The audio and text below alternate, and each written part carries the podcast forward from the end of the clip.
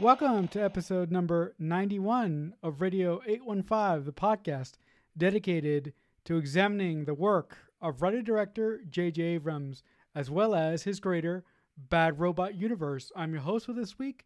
My name is Marcelo Inestroza, along with my co host, Matt Crandall. And on this edition of the show, we'll be talking about Fringe, Season 2, Episodes 4 through 5. The first episode that we're going to talk about this week is the episode entitled Momentum Deferred. It's episode four. So, Matt, I just wanted to ask you a simple question.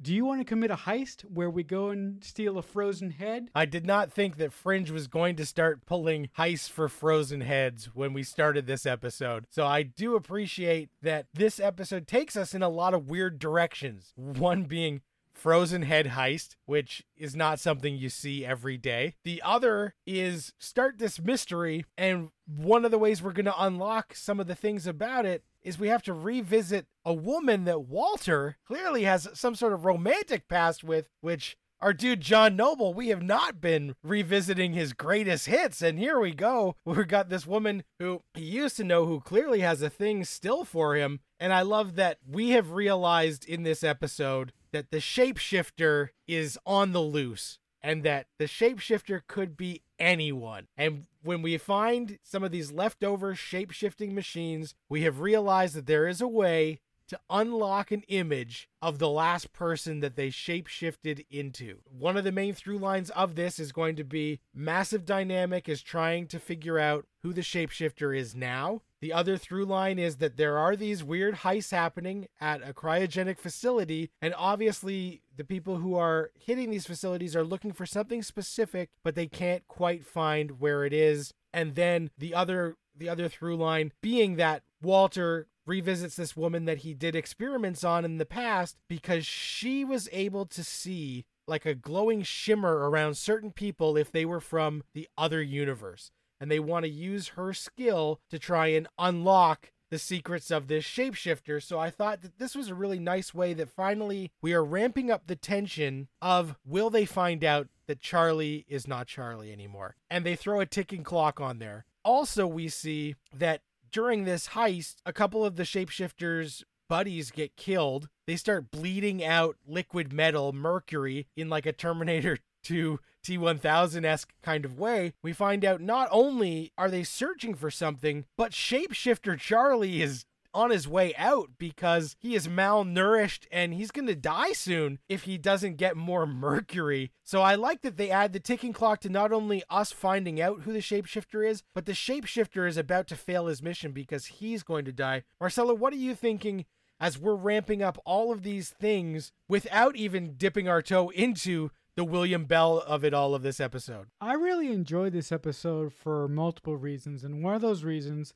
is what you just said. The shapeshifter who has who killed Charlie previously is running out of time. So he is starting to sweat. He is he's like a heroin addict that doesn't have enough money to buy heroin because at one point he goes into a convenience store and he takes a bunch of, you know, I don't know what they are, pens, needles or whatever, and he slams them on the counter and the clerk says, "Oh, are you starting your own pharmacy?" And the the acting that the actor who plays Charlie Francis does is just phenomenal. He just like just like snorts, and the next thing you see is him in the car breaking the pens into a slusho cup.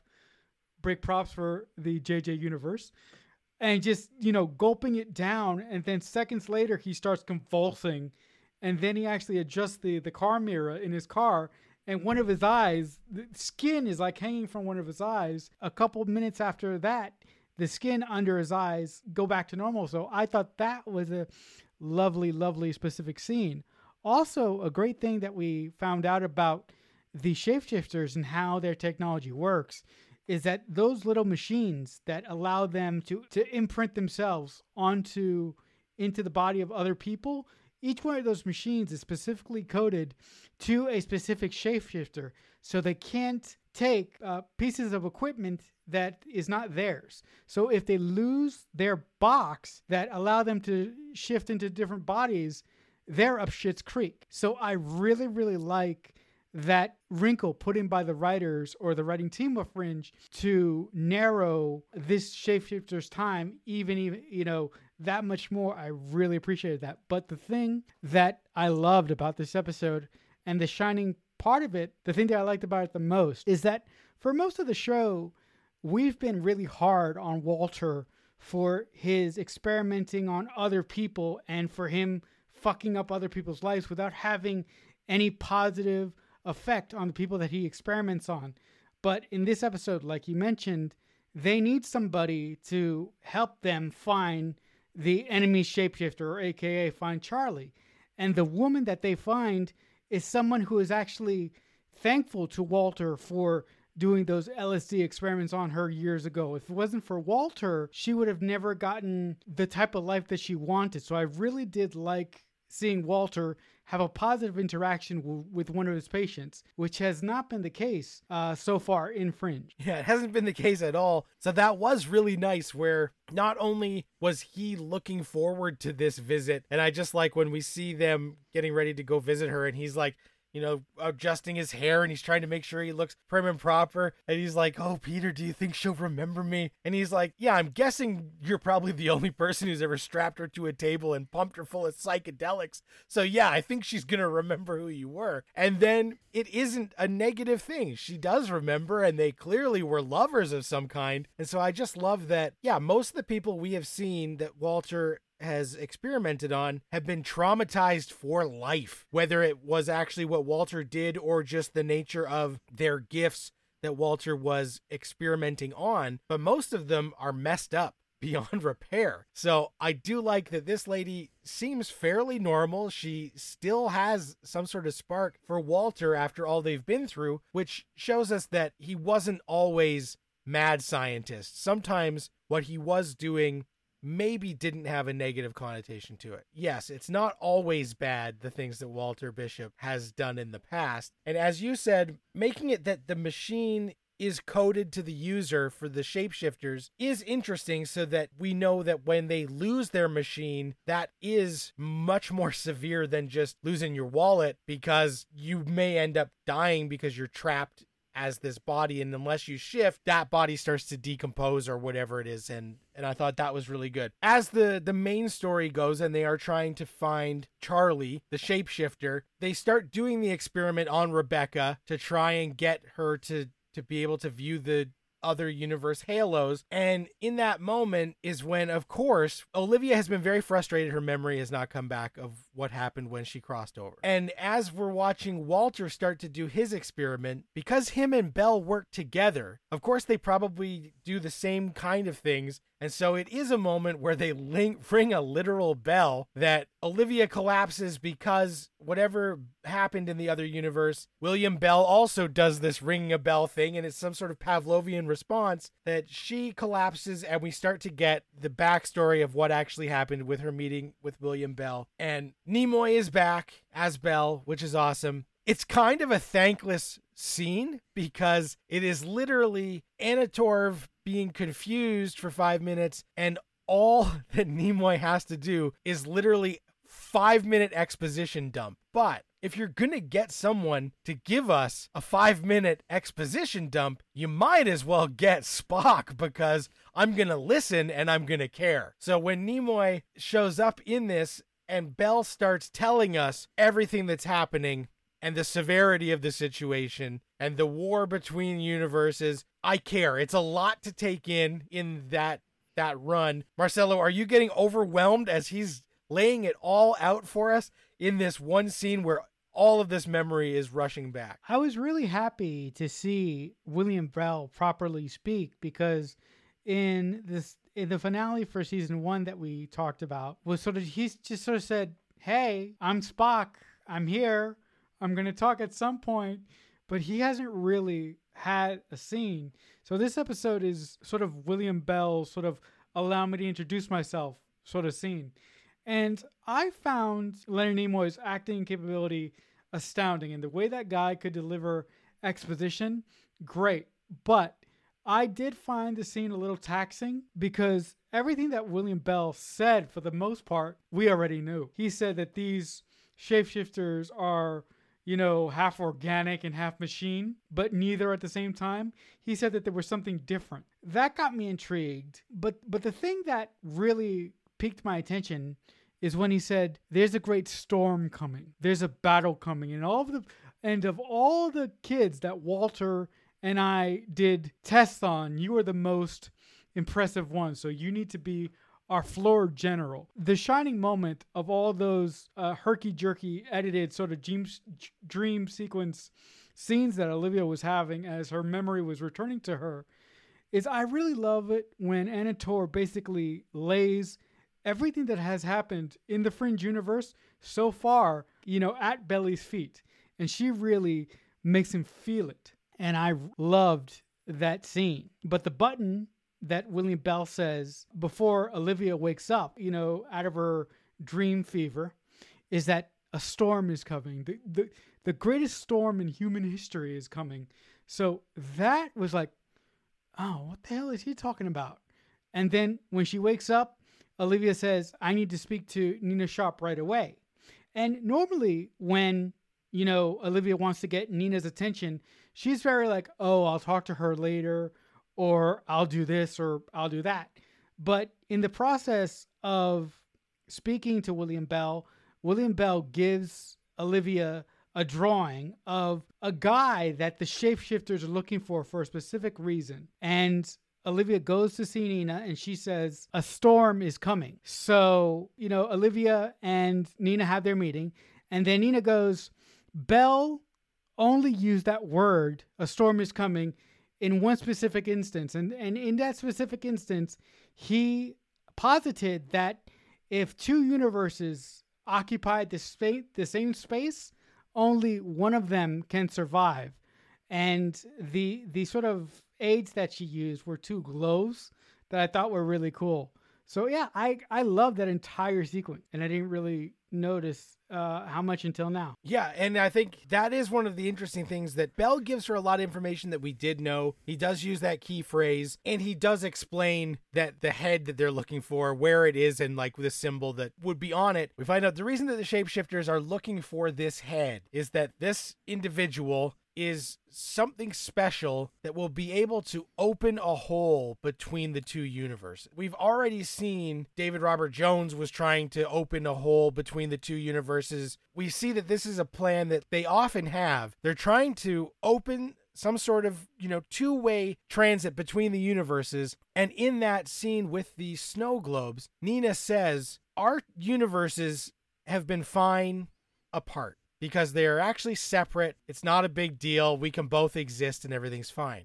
But when people start to open up holes between them. They actually start to occupy almost the same space, as you said. And so she says if Belly used the term a storm is coming, that means that we're already basically beyond the point of no return. If these events keep happening, then this collision is also going to happen. And I do think that that was a very dramatic but easy to understand way for her to demonstrate by smashing the two snow globes together, and one of them is perfectly fine and one of them is wrecked, which I don't know that would necessarily happen if you smash two snow globes together, but it was a nice visual. And it also tied back into this main thing that, like, you know, these shapeshifters, the more holes they open, the quicker this collision is going to happen. We have to find a way to shut this shit down. And as you said, when Olivia first called Nina, Nina was like, I don't have time for this crap. Like, no. And she's like, Well, I got a message from William Bell.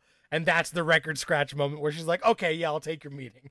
All of that is happening at the same time that Olivia knows they are decoding the last image to figure out who the shapeshifter is. So she is waiting for Massive Dynamics server to send like an email to everyone with the picture. When we start to find out that they can even do this is where we get the massive dynamic dude, Brandon, who's basically like our Benji or Marshall going forward. So I did like that they can't shy away from those type of lab kind of guys in JJ shows. So I thought that scene where he's like, "Oh, you're asking me to fix this piece of technology that is unlike anything we have ever seen."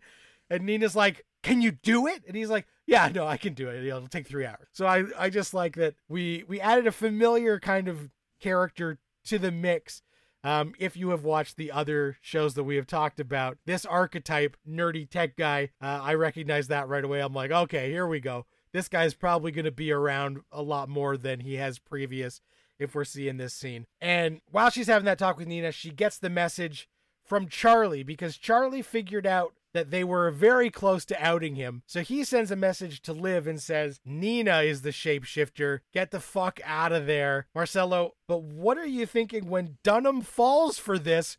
Hook, line, and sinker. I was like, oh man, she better be careful. She's gonna die. But I was like, oh my god, Olivia is gonna get her ass kicked um in this juncture. And I really love that as you know, the shapeshifter and Oliver walking down the uh, the the dark aisle, which you know she actually for some reason massive dynamics technology can can work perfectly on a blackberry but i'm like there's no way that this technology can work on a fucking mobile device like a blackberry. So on that instance i'm calling bullshit but it was extremely effective to see olivia you know you know get the scan on her phone and then look up and then the next scene that we see is her body being thrown up against the wall. And i love the direction of the scene because at every at every turn you think oh crap olive you know olivia's dead. There, there's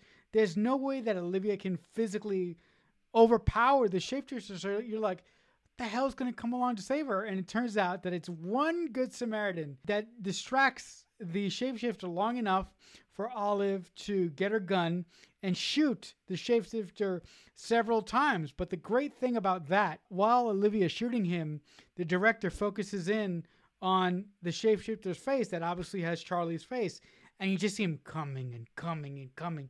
It's, he's like the T one thousand, you know. But he's not. But he's not coming like you know in a strong force. But he just keeps coming. So it's like he's walking into the bullet. And then you know Olivia finally punches his ticket, punches his ticket with a headshot and it's just really it's a really effective scene to see Olivia essentially have to kill her best friend, although it's not her best friend, but it's it's really effective in that in that way. Yeah, it is effective in that way and you know, I like that they're playing with the dramatic irony that when she's believing Charlie and whatever we know that she's falling for it. and it's frustrating. But their fight is brutal. As she does the headshot and like kills him, she's not upset that she had to kill this shape shifting son of a bitch, but it is that aftermath moment where she realizes that if this was the shapeshifter, then her friend Charlie is dead. So I like that it felt like two different things because she wasn't hesitating to kill this monster, but it's the ramifications afterwards that become apparent, and Anna Torv gets to to emote a bit and have a little bit of a cry after getting really beat up. And it was just a really nice dynamic because we have known for a few episodes that her friend was dead, but she's just finding out. So I like that, yes, we had it and this is all exciting and, and crazy, but then there's that emotion there. Brings like a somber tone to the episode, but we go from there. Walter is going for like a booty call. so I like that Peter gives him the permission to go and he's going to take the bus home. And so Walter is in a good place after this and he's happy and he's getting a little bit more independence. And so I like that we juxtapose Olivia's big fight and the sadness with this kind of moment. But the the kicker, of course, is this thing where Rebecca, the woman who can see people from the other side, looks at Peter and sees the shimmer. And it's like, oh shit. Like we know, we know, but now like somebody else also knows. So we're still just pushing that along further down the road, but we know when this comes out, like it is going to be a big deal. So I did appreciate that. And we do see the shapeshifters take that head and reattach it to a body and it opens its eyes to end the episode. So obviously something something big is going down but this episode in specific really furthered a lot of the mythology had a lot of exposition and really ramped up the stakes of the season. I did love i just want to i forgot to mention it but the reason that this episode is called momentum deferred is my favorite moment in the william bell olivia scene where he's like yeah uh, i'm gonna send you back now but um, i hate to tell you that i pulled you out of a moving car and momentum can only be deferred. So when you go back, it's going to be this traumatic full speed ahead event which we have already seen in the premiere. So I did like that that concept even applying it to the whole two universe things is there is only so long that you can push off this inevitable momentum. And that is what the show itself is building and just slightly pushing it off, deferring that momentum to get us hooked into the next episode. And on that note, we move on to the final episode that we're going to talk about this week. The episode is entitled Dream Logic. So, Matt, I have a question. Uh, when you have nightmares, do you wake up and when you actually wake up and see your family members, do any of them look like demons to you? I wasn't sure if I was tuning into Fringe or Buffy the Vampire Slayer in the opening scene of this episode because it was uh, definitely something supernatural, demon esque going on. And Dream Logic is a, f- a fine episode, but after the one that we just talked about is a massive disappointment in terms of being mystery of the week for the most part with a little bit of Sam Weiss shape-shifting carryover thrown in, but most of it has to do with these nightmares that become real that then people die as a result. We find out that they all had a chip implanted during a sleep study. You know, we visit the doctor who doesn't know how this could be happening. And then the bad guy turns out to be the fucking doctor who was so surprised that any of this was happening. So I think I understand that they needed to, to defer the momentum a little bit. And I did like that the nightmare stuff was cool. That, you know, when we're talking about dreams, whether things are real, obviously that's still in the fringe bishop wheelhouse. But coming off of the excitement and the stakes of last episode to this episode, kind of a dud. And this episode, I start to realize is Amy Jessup gone for good without a word mentioned? And the answer, as it turns out, yes. Marcelo, what do you, what did you think of this episode? And what did you think about the fact that we're just going to sweep an entire character under the rug and just say nobody saw that, right? Um, I thought this episode was very, very mediocre. I really like the concept of someone siphoning off the endorphins that one feels in a dream by implanting this uh, by implanting the chip you know in these people. And i really like the effects of what happens when you siphon off uh, someone else's dreams and you use the and you use their dreams you know and their electrical impulses to basically get to basically get high. I thought that this episode needed a moral center like if the if the doctor like had a wife or something. I sat there going, this is interesting, but it just needed a little bit more for me. Like that, like the opening sequence, uh, of which I hinted at and you hinted at, was cool. And then there's this there's a scene where this woman who is also who is also a victim of this doctor, and she's a cook and she basically is cooking some food, and then she sees a bunch of fingers, and then she goes nuts and she tries to kill everyone those scenes are really cool, but those scenes are empty because the story I felt didn't have enough weight to it. To move to uh, one of your points, the uh, you know you know the FBI agent played by Meghan Markle is gone without any explanation whatsoever, and I was like, huh. I guess I'm not gonna get a conclusion on that story points that they planted with her because I really like the fact that she was you know, a Catholic, and she was looking up all this information. And every in every scene that she was looking up information, she had a copy of the Bible next to her. So it would have been really interesting to see her as a Catholic individual, how that would impact her on the cases that they worked on in the future.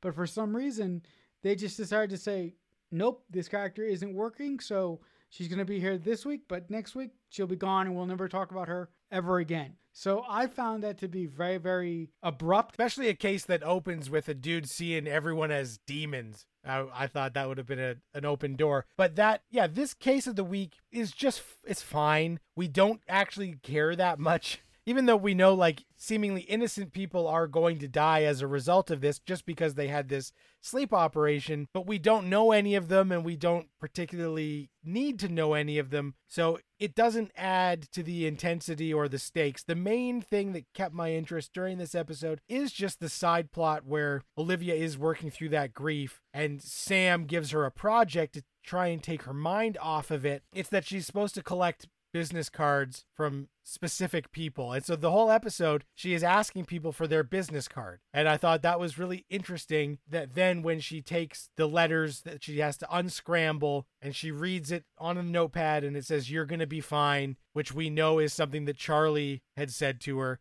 So I thought that was the the shine the shining light of this episode was even when they were doing like you know interrogating people i liked that this olivia asking for the business card and her working through these steps to try and manage her grief when it comes to charlie was was interesting. And then the final moment of this episode because we have spent so much time in this episode talking about dreams we do see peter dreaming about an event from his childhood that he does not have a memory of, but it is the night when that universe's Peter was taken by our universe's Walter. So there's a lot still to unpack, and they just tease it a little bit at the end. But for the most part, this was a mystery of the week episode that I didn't particularly care about the mystery, but the episode that we talked about for 20 minutes before this one was so good that I give them a pass for this being kind of like the the come down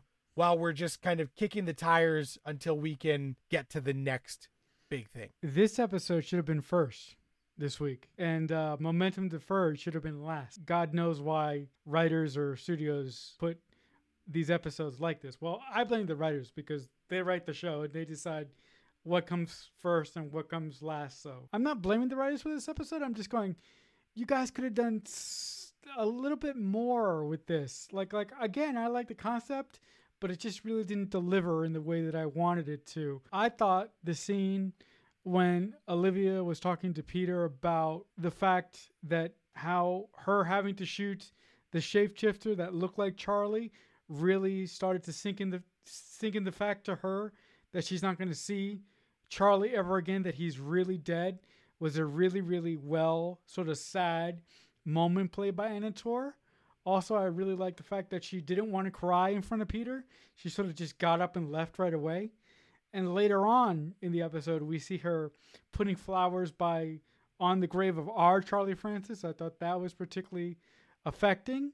And also, I really like the final scene of this episode where you just mentioned it, where Peter's having a dream. And that's the night that our Walter went into the other universe to st- to steal, you know, you know this Peter, and when you know this Peter wakes up, Walter's right there, and Walter goes, "Did you have you know a bad dream?" And Peter's like, eh, "I kind of did," and Walter goes, "Do you remember anything?" And then the camera just slowly sort of sits on Walter for a moment, and that's it.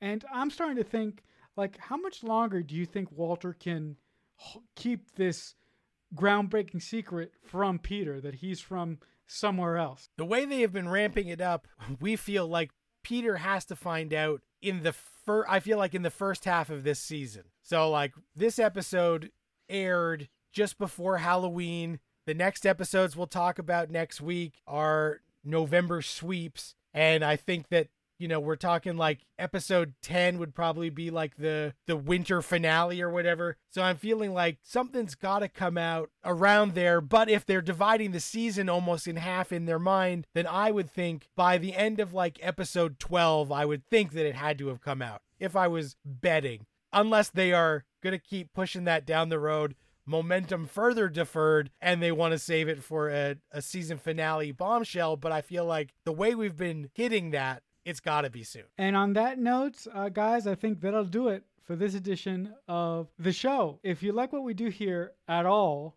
and you want to support us in any way whatsoever, there are a couple ways that you can reach out to us and talk to us if you wish. The first way to do that is by simply just using the hashtag on Twitter, uh, Radio815, or visiting our personal Twitter account. It's JJ Universe 815. If we ever get any questions on there, I will be the one who answers you and who thanks you so much for watching the show because I love our fans. And if you actually want to listen to the show, but you don't necessarily have time to subscribe to a podcast feed, we do have our own YouTube channel. It's youtube.com slash radio 815 every Monday at 8.15 Eastern Standard Time. Old episodes of our show are uploaded there. So you can go there and subscribe to there if you don't necessarily want to listen to us on a on a standard podcast service. But if you want to talk to me personally, the best place to do that is on Twitter. I'm at CreekFanatic88. But Matt, if the good folks at home want to talk to you about anything whatsoever, what would be the best place for them to reach you? On Twitter at Matt Crandall. All right, guys. Until next week, as I say often, we'll talk back soon. Radio 815 is a Balloonhead Productions presentation in association with Killer Newt Productions.